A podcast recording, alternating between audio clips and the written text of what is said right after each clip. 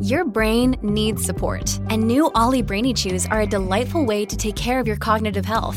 Made with scientifically backed ingredients like Thai ginger, L-theanine, and caffeine, Brainy Chews support healthy brain function and help you find your focus, stay chill, or get energized. Be kind to your mind and get these nootropic chews at ollie.com. That's O L L Y.com. These statements have not been evaluated by the Food and Drug Administration. This product is not intended to diagnose, treat, cure, or prevent any disease. Podclass, i podcast di classe editori.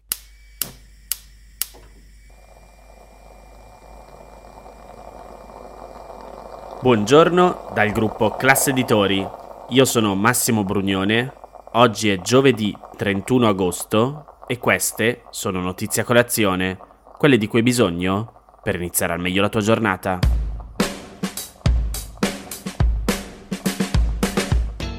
Il prezzo della pasta continuerà ad aumentare a causa della crisi climatica. Come spiega Wired, gli eventi estremi che hanno caratterizzato il 2023 hanno infatti danneggiato pesantemente i raccolti di grano duro in Europa e Canada, il principale esportatore mondiale, portando la produzione complessiva verso il punto minimo registrato negli ultimi 22 anni e le scorte al livello più basso degli ultimi 30. Da solo, il Canada copre circa la metà delle forniture mondiali di grano duro, ma la lunga siccità che ha colpito il paese, innescando i terribili incendi che hanno devastato campi e foreste tra giugno e luglio, ha fortemente condizionato il raccolto di quest'anno. E l'effetto sul mercato della pasta è stato immediato, con il costo di un sacco di farina di semola di grano duro da 20 kg, che lo scorso luglio è aumentato del 24% in un paio di settimane. Lo stesso discorso vale per gli Stati Uniti e la Spagna, che avranno un raccolto più scarso del solito a causa della siccità estrema. E anche in Francia e in Italia le gravissime inondazioni causate dalle tempeste hanno ridotto la qualità delle rese agricole. Di conseguenza, secondo alcune analisi Nielsen riportate da Reuters, il prezzo della pasta è già aumentato del 12% in Europa e dell'8% negli Stati Uniti, con nuovi aumenti attesi nel breve periodo. E questa carenza di materia prima colpisce in particolare l'Italia. Come riporta Unione Italia Food, con 23 kg annui pro capite, il nostro paese è il maggior consumatore mondiale di pasta, primato incontrastato anche a livello di produzione, con circa 2,4 milioni di tonnellate, il 61% del quale viene esportato ogni anno in 200 paesi, per un fatturato di 3,7 miliardi di euro. Ma per riuscire a reggere questi livelli di produzione e consumo, la superficie relativamente limitata dell'Italia non è sufficiente e i nostri produttori si affidano al grano importato dall'estero, in particolare al grano duro canadese. Quindi sì, la pasta made in Italy è prodotta in Italia, ma con una gran parte di grano che arriva dall'estero. La carenza di grano duro in Canada si riflette pertanto direttamente sui costi del prodotto lavorato sul nostro territorio, portandoli sempre più in alto. Che si fa allora? Per ovviare alle mancanze e tentare di contenere l'aumento dei prezzi, l'Italia si è rivolta alla Turchia, comprando la gran parte delle 300.000 tonnellate di grano duro esportato fino ad ora dal paese nel 2023. Tradizionalmente, tuttavia, la Turchia non è mai stata una grande esportatrice di grano e sta attingendo alle proprie scorte. Una volta che la loro disponibilità sarà esaurita, quindi è probabile che i prezzi si alzeranno ancora.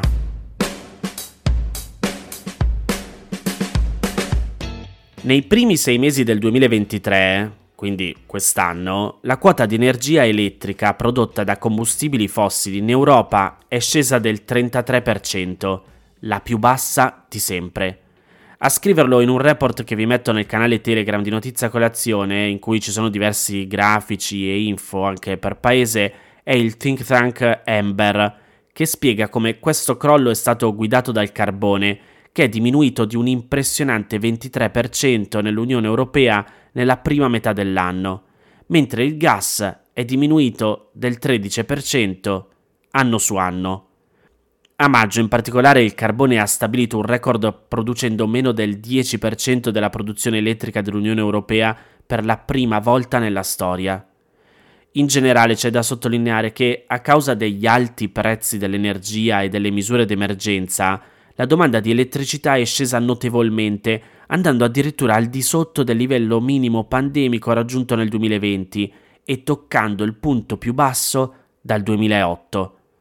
Al contrario, a registrare una crescita, sempre nello stesso periodo, quindi gennaio-giugno 2023, è la produzione di energia. Guardando i dati nel report, in particolare la produzione di energia solare in Europa è aumentata del 13% rispetto allo stesso periodo dell'anno scorso.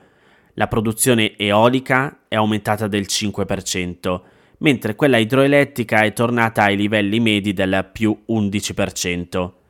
A diminuire al contrario è stata l'energia nucleare, scesa del 4%, ma è previsto un miglioramento nel proseguo dell'anno.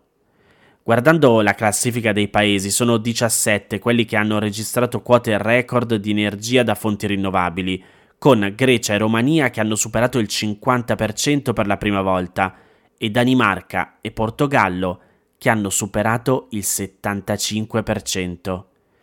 Tutti i dati completi, come vi dicevo prima, li trovate nel canale Telegram di Notizia Colazione.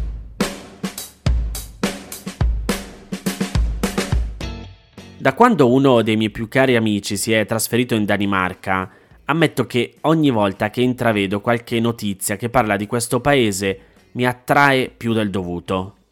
Questa però che ha scritto il post mi sembra molto interessante anche per capire come e quanto sono intrecciati commercio, mercati valutari, decisioni politiche e delle banche centrali e i soldi nel nostro portafoglio. Il fatto è questo. L'enorme successo della casa farmaceutica danese Novo Nordisk, nota soprattutto per la produzione dei farmaci Ozempic e Wegovy, sta trainando l'economia del paese. L'azienda ha una valutazione da quasi 400 miliardi di euro, tra le più alte in Europa, e il valore delle sue azioni continua a crescere. Che succede? Che la forte richiesta dei suoi prodotti all'estero, in particolare, sta facendo salire il valore della valuta locale, la corona, rischiando di alterare l'equilibrio con l'euro stabilito da alcuni accordi internazionali e perfino il mercato dei mutui. Novo Nordisk è una multinazionale che ha sede vicino a Copenaghen, specializzata nella produzione di farmaci per il trattamento del diabete, dell'emofilia, ossia la mancanza di alcune proteine della coagulazione del sangue, e di altre malattie croniche. Negli ultimi anni lo Zempic è diventato molto richiesto soprattutto negli Stati Uniti, finendo anche per essere usato in modo improprio. Questo perché, sviluppato nel 2012 per trattare il diabete, come effetto collaterale può portare anche a una perdita di peso. Molti medici hanno quindi iniziato a prescriverlo a pazienti non affetti da diabete ma in sovrappeso, oppure interessati a perdere peso rapidamente e senza troppi sforzi. Più di recente Novo Nordisk ha quindi introdotto sul mercato il Wegovy, la semaglutide, ma studiato in modo specifico per trattare l'obesità. Negli anni alcune celebrità hanno ammesso più o meno esplicitamente di fare uso di Ozempic o Wegovy per controllare il peso, tra cui l'imprenditore Elon Musk, e sono state diffuse molte voci secondo cui alcuni cambiamenti repentini nella forma fisica di attrici, attori o cantanti sarebbero legati all'uso di Ozempic. La discussione sui giornali e sui social network ha alimentato la richiesta dei farmaci di Novo Nordisk in vari paesi, tra cui appunto gli Stati Uniti, ma anche il Regno Unito, tanto che alcuni pazienti realmente affetti da diabete o in forte sovrappeso, che quindi devono usarli per ragioni che vanno al di là dell'estetica, hanno difficoltà a trovarli. I problemi sono arrivati anche in Italia. Lo scorso marzo l'Agenzia Italiana del Farmaco aveva diffuso una nota in cui informava i medici che l'aumento della domanda di Ozempic ha portato a carenze che si prevede continueranno per tutto il 2023. Intanto l'enorme popolarità dei due farmaci ha fatto crescere enormemente le attività e gli affari della società. Il valore delle sue azioni è salito del 34% dall'inizio del 2023, portando l'azienda a raggiungere una valutazione da oltre 385 miliardi di euro. È il valore più alto tra le società europee quotate in borsa dopo quello del gruppo francese del lusso LVMH. Inoltre, anche se i due parametri non sono direttamente collegati, la valutazione dell'azienda ha superato l'intero prodotto interno lordo della Danimarca, pari a circa 370 miliardi di euro. Per intenderci, il PIL dell'Italia è di quasi 2.000 miliardi di euro. Nella prima metà del 2023, Novo Nordisk ha riportato profitti per 5,2 miliardi, sostenuti soprattutto dalla richiesta dei due farmaci. Di conseguenza, le attività della società stanno avendo una forte influenza sull'andamento economico del paese. Un consulente dell'agenzia statistica danese ha detto al New York Times che nel 2022 due terzi della crescita economica della Danimarca erano attribuibili al settore farmaceutico, di cui Novo Nordisk è di gran lunga il principale rappresentante. Nei primi tre mesi del 2023 l'economia danese è cresciuta dell'1,9% rispetto allo stesso periodo dell'anno precedente, di cui però l'1,7% per merito del settore farmaceutico. Per evitare rappresentazioni fuorvianti e dare un'idea realistica della situazione economica del paese, le autorità danesi stanno valutando la possibilità di pubblicare una serie di statistiche economiche che separino i risultati di Novo Nordisk da quelli delle altre attività produttive. Ora, visto il ruolo enorme dell'azienda nell'economia locale, i suoi affari sono arrivati a influenzare anche gli equilibri monetari tra la Danimarca e i paesi dell'Eurozona. L'enorme richiesta dei due farmaci negli Stati Uniti ha portato l'azienda a dover convertire moltissimi dollari in corone danesi e tale necessità ha causato un forte aumento della richiesta di valuta locale e di conseguenza il valore della corona è aumentato. Questo perché l'andamento delle valute funziona come quello di normali beni di consumo. L'aumento della domanda ne aumenta il prezzo e, nel caso di una moneta, il valore. In questo modo le corone danesi si sono apprezzate anche in relazione alle altre valute e per esempio è cresciuto il loro valore rispetto all'euro.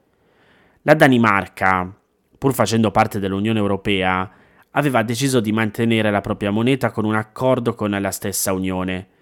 Tale accordo prevede però che il tasso di cambio fissato tra corona ed euro non possa variare più del 2,25%, mentre con il forte apprezzamento della corona dovuto alle sempre maggiori vendite dei farmaci, c'era il rischio concreto che il valore della corona aumentasse più di quanto consentito dall'accordo, generando uno squilibrio con l'euro. Per questo motivo, negli ultimi mesi la banca centrale danese ha preso provvedimenti per ristabilire l'equilibrio tra euro e corona. Per esempio ha continuato ad alzare i tassi di interesse per perseguire il suo obiettivo di ridurre l'inflazione, ma li ha intenzionalmente mantenuti al di sotto dei valori stabiliti dalla Banca Centrale Europea, in modo che con questa decisione la Danimarca ha scelto deliberatamente di rendersi meno attrattiva per gli investitori stranieri rispetto all'area dell'euro. Gli investitori infatti preferiranno così destinare i loro soldi a titoli finanziari dell'area euro, dove i tassi sono più alti, e in questo modo acquisteranno più euro che corone e lo squilibrio causato dall'acquisto massiccio dei farmaci danesi potrebbe in parte essere così compensato. Questa decisione della banca centrale danese però sta avendo conseguenze molto concrete sui cittadini.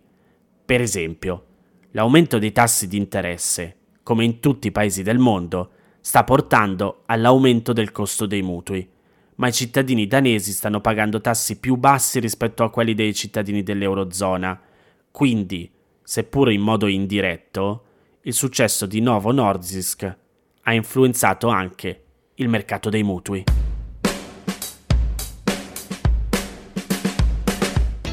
Queste erano le notizie a colazione di oggi. Se volete suggerirmi alcune notizie o mandarmi i vostri commenti su quelle trattate, potete scrivermi all'indirizzo notiziacolazione.it. Se volete rimanere aggiornati, c'è il canale Telegram di Notizia Colazione. Nel sommario della puntata trovate il link per gli altri podcast del gruppo Classe Editori. Io vi aspetto domani per iniziare insieme una nuova giornata. Un saluto da Massimo Brugnone.